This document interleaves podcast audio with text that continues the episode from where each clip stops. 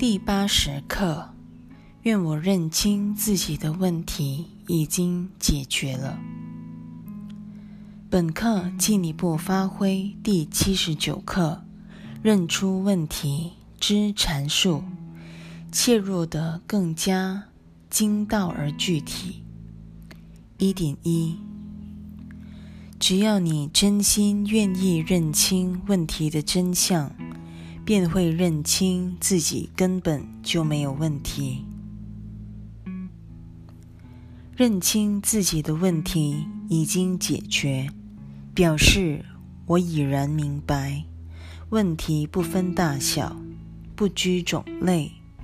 临在我心内的圣灵早已给了我最终的解答。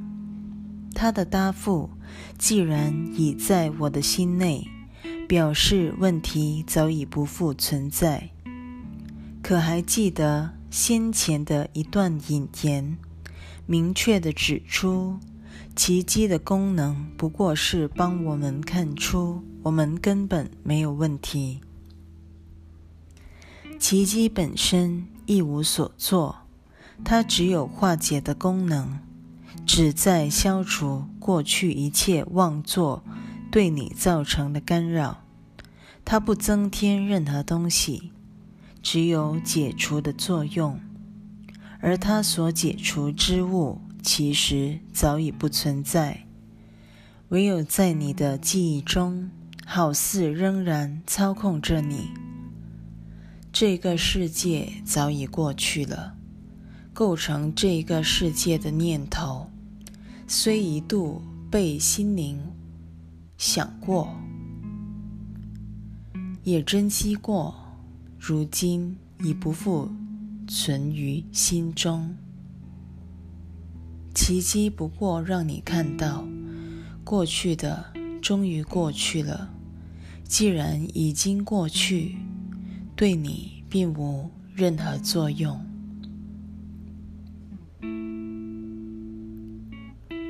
为此，我们的问题早已过去了。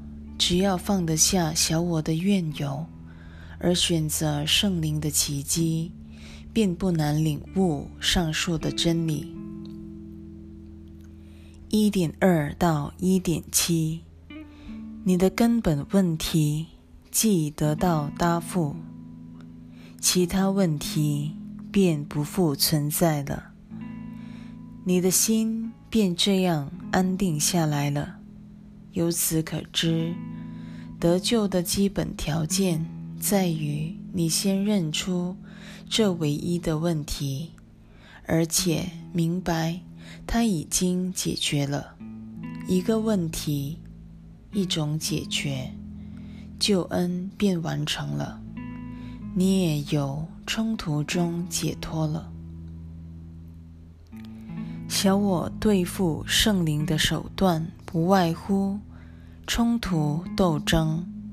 我知道自己犯了亵渎上主之罪，但惩罚我的上主也难辞其咎。我们便这样陷入了永远的战争。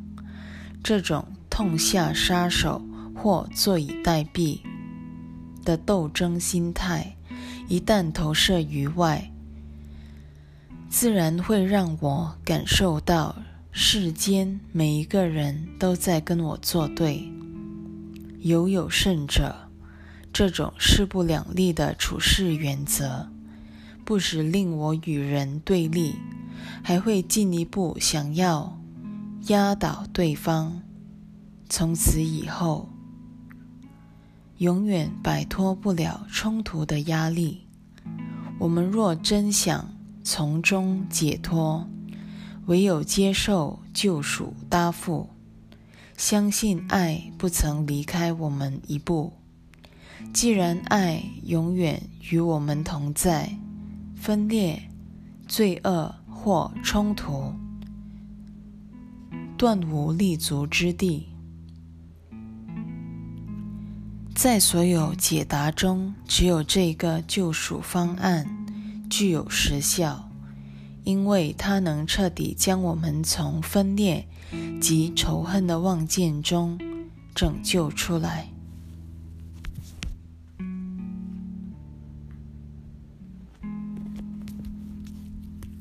一点八，你若能接受这一事实，表示你已准备好接受你在上主救恩计划中的角色。接受宽恕的任务，才是我们天经地义的角色，而这和任何外在行为丝毫无关。换句话说，我在救赎计划中的角色。和所有的人一样，唯独宽恕而已。为此，认清问题只有一个，就是分裂信念和个别利益；答复也只有一个，就是接纳救赎，乃是世人一致的任务，表示我们终于能够在梦境里认出人类的共同福祉了。二点一到二点二，你唯一的问题已经解决了。今天应满怀信心与感恩，再三提醒自己这个事实。我已解释过，耶稣并不希望我们把这句话当作肯定语或咒语反复诵念，他只期待我们在开始不安。或生气之际，记得用这句话反问自己：问题既然解决了，为何我还会生气？然后承认自己的不安背后真正的动机。原来我是想把那个答案推走，否则我的特殊性便难以保存了。因此。我宁可生气，也要证明自己是对的。耶稣错了，受尽凌虐的明明是我的身体，我哪有什么心态？我哪有什么心灵？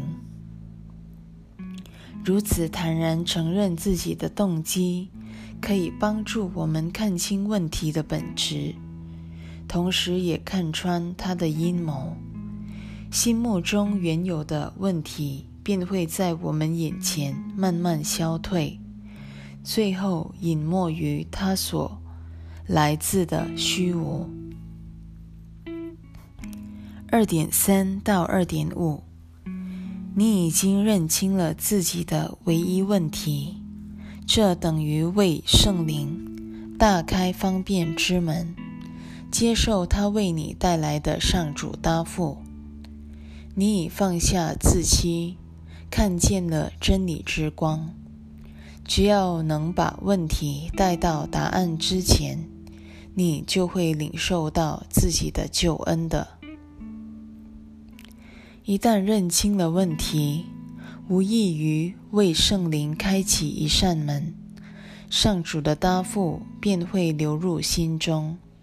言下之意，就是。承认自己原有的看法或想法全都错了，在幻境里，就算肉眼所见是真的，并不保证小我的反应就是对的。既然我的反应方式才是问题的关键，那么肉眼所见究竟是真是假，又有何区别？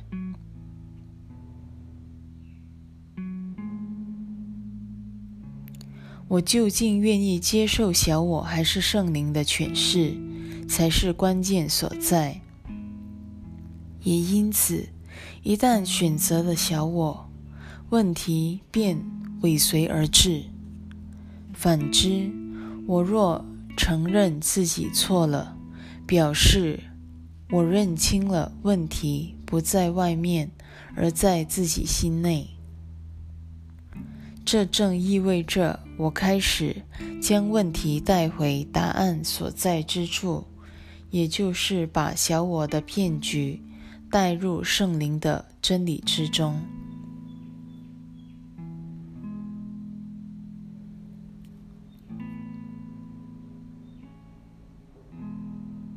二点六，问题既已理清，你自然认得出答案。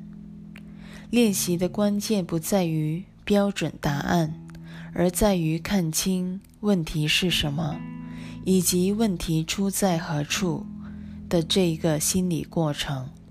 一言以蔽之，问题就在于我下了这样的决定。我为了保住个人的特殊性，不得不坚持自己做了正确的选择，因而。不惜驱逐上主的圣爱，这就是问题所在。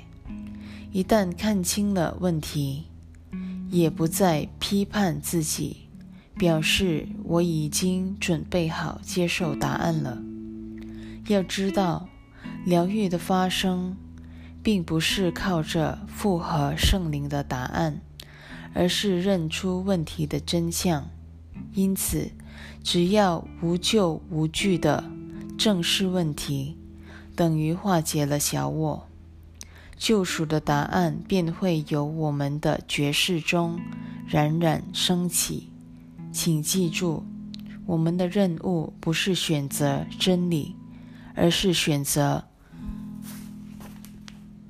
否定我们对真理的否定。还有一段话同样令人振聋发聩，足以一举解除人间所有的苦难。现在你已看到了，从苦难中你是有路可退的，你只需面对问题的真相。不再去看你希望它成为的样子，你不需要其他的解决办法。问题本来很简单，只因你不想解决，才把它搞得如此暧昧复杂。撤除了重重烟幕之后，问题就会呈现出它原始的单纯。这选择一点也不难，只要你看清问题。便会发觉其间的荒谬。任何人只要认出那问题对自己有害，而且不难解决，这么简单的事，怎么会下不了决心？面对问题的真相，就是要我们正视心内那个错误的决定，如此我们才有修正的机会。这一个单纯的举动，足以摧毁小我在我们心念中打造的防卫机制，整个罪疚世界便会随之瓦解。三点一到三点二，今天你有权利活得心安理得，问题既已解决，它再也无法骚扰到你了。为此之故，如果我们还在为某事烦恼，必然是咎由自取，因为答案早就在自己的心里了。试问，已然不存在之物或早已解决的问题，怎么可能骚扰到自己？光是这一个反问，就足以当下斩断了小我。一切的借口。每当我们振振有词指责自己或他人之时，请记得，那是一个不复存在的问题，而自己正在为子虚乌有之事发怒。有了这番的醒悟，我们自然无法为自己的情绪反弹而自圆其说了。三点三到三点六，你只需牢记这一点：所有的问题都是同一回事。只要记住这一点，你就不会被形形色色的表面问题所蒙蔽。同一个问题，同一种解决办法，接受这个单纯的真理所带来的平安吧。耶稣如此反复叮咛，就是希望我们每次快要忘记一个问题、一个解答、这一个单纯的真理时，立即复诵一遍今天的观念，并且决心不再受表象之见所蒙蔽了。四点一到四点二，今天在尝试练习中。我们要领回那原属我们的平安，因为问题与答案已经交汇了，问题必会消失，因为上主的答复是不可能无效的。所以说，如果我们还在为某事某人烦恼，表示自己存心和耶稣唱反调，因为。他一直在说：“没问题的，那是上主的答复，绝对万无一失。”但我们必会如此驳斥。暂且打住，让我告诉你，你是如何辜负了我的期待。张开眼睛吧，看看我这么煎熬，病得多重，这些问题难不成是假的吗？如此一来，问题与答案不得碰头，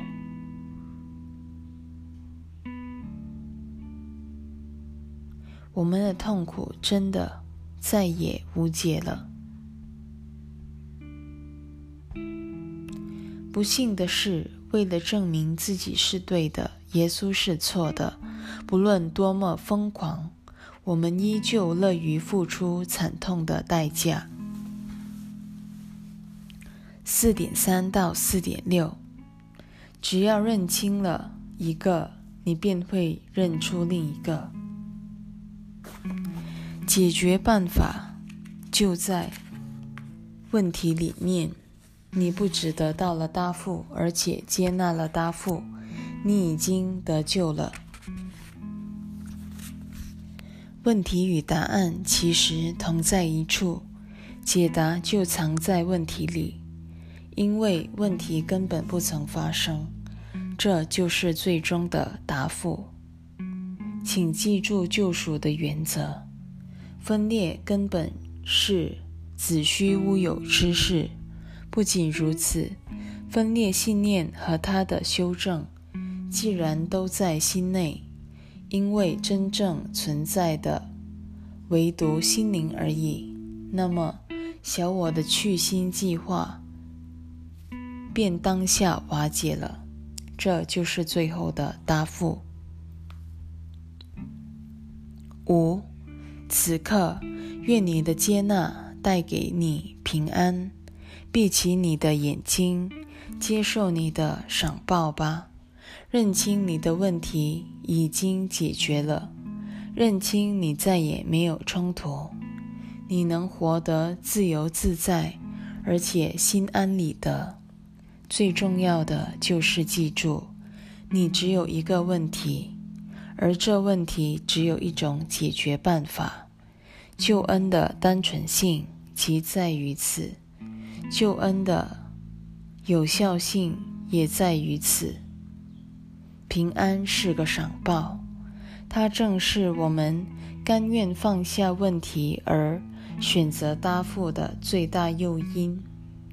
如今，我们终于承认问题只会导致痛苦，唯有那个答复才能带来平安，就这么简单。而我们知道这必然是真的，因为只有真理才会如此单纯。六点一到六点三，今天随时提醒自己。你的问题已经解决了，坚信不疑地附送这一观念，多多益善。一有状况发生，切莫忘记套用今天的观念。耶稣再次恳切敦促我们，把今天的观念具体套用在任何令自己烦心的事上。只要意识到自己这么快就忘掉他的教诲时，记得宽恕自己的遗忘，宽恕自己又在为充满怨恨与批判的小我煽风点火了。觉察自己快要生气之际，也请尽快打住，并且提醒自己。这问题早已解决了。我若如此冥顽不灵，坚称自己所见正确无误，生气有理，我的矛头其实是指向耶稣，抗议他又错了。这种时候，我们要赶紧对自己说：六点五，愿我认清自己的问题已经解决了。如此平安就会欢喜的回归我们心中。七，今天让我们下定决心，不再去累积任何怨尤。让我们下定决心，由那些根本就不存在的问题中脱身。方法很简单，就是诚实。别再自我蒙蔽问题的真相吧。你必会认出你的问题其实已经解决了。可以说，愿由本身等于声明：我是对的，耶稣错了。问题真的发生在外面，只要看看这些混蛋是怎么对待我的。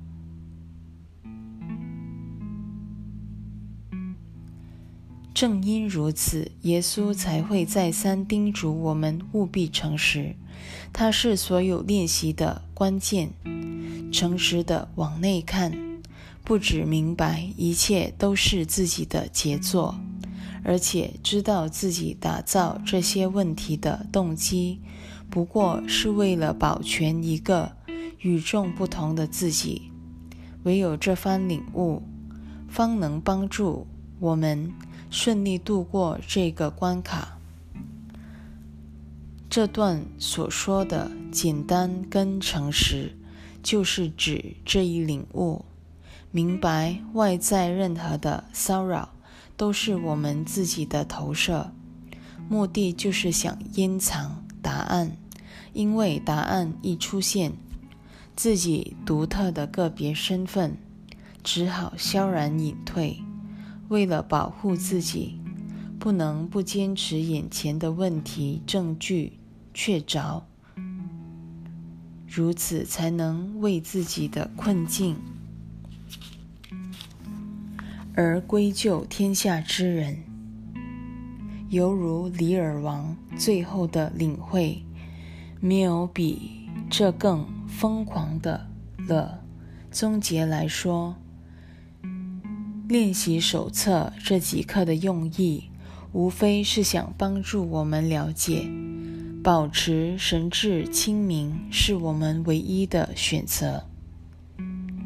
因为只有清明的选择，能带来平安与喜乐，也是我们应得的赏报。是的，我们今天就要诚实的做出简单的选择。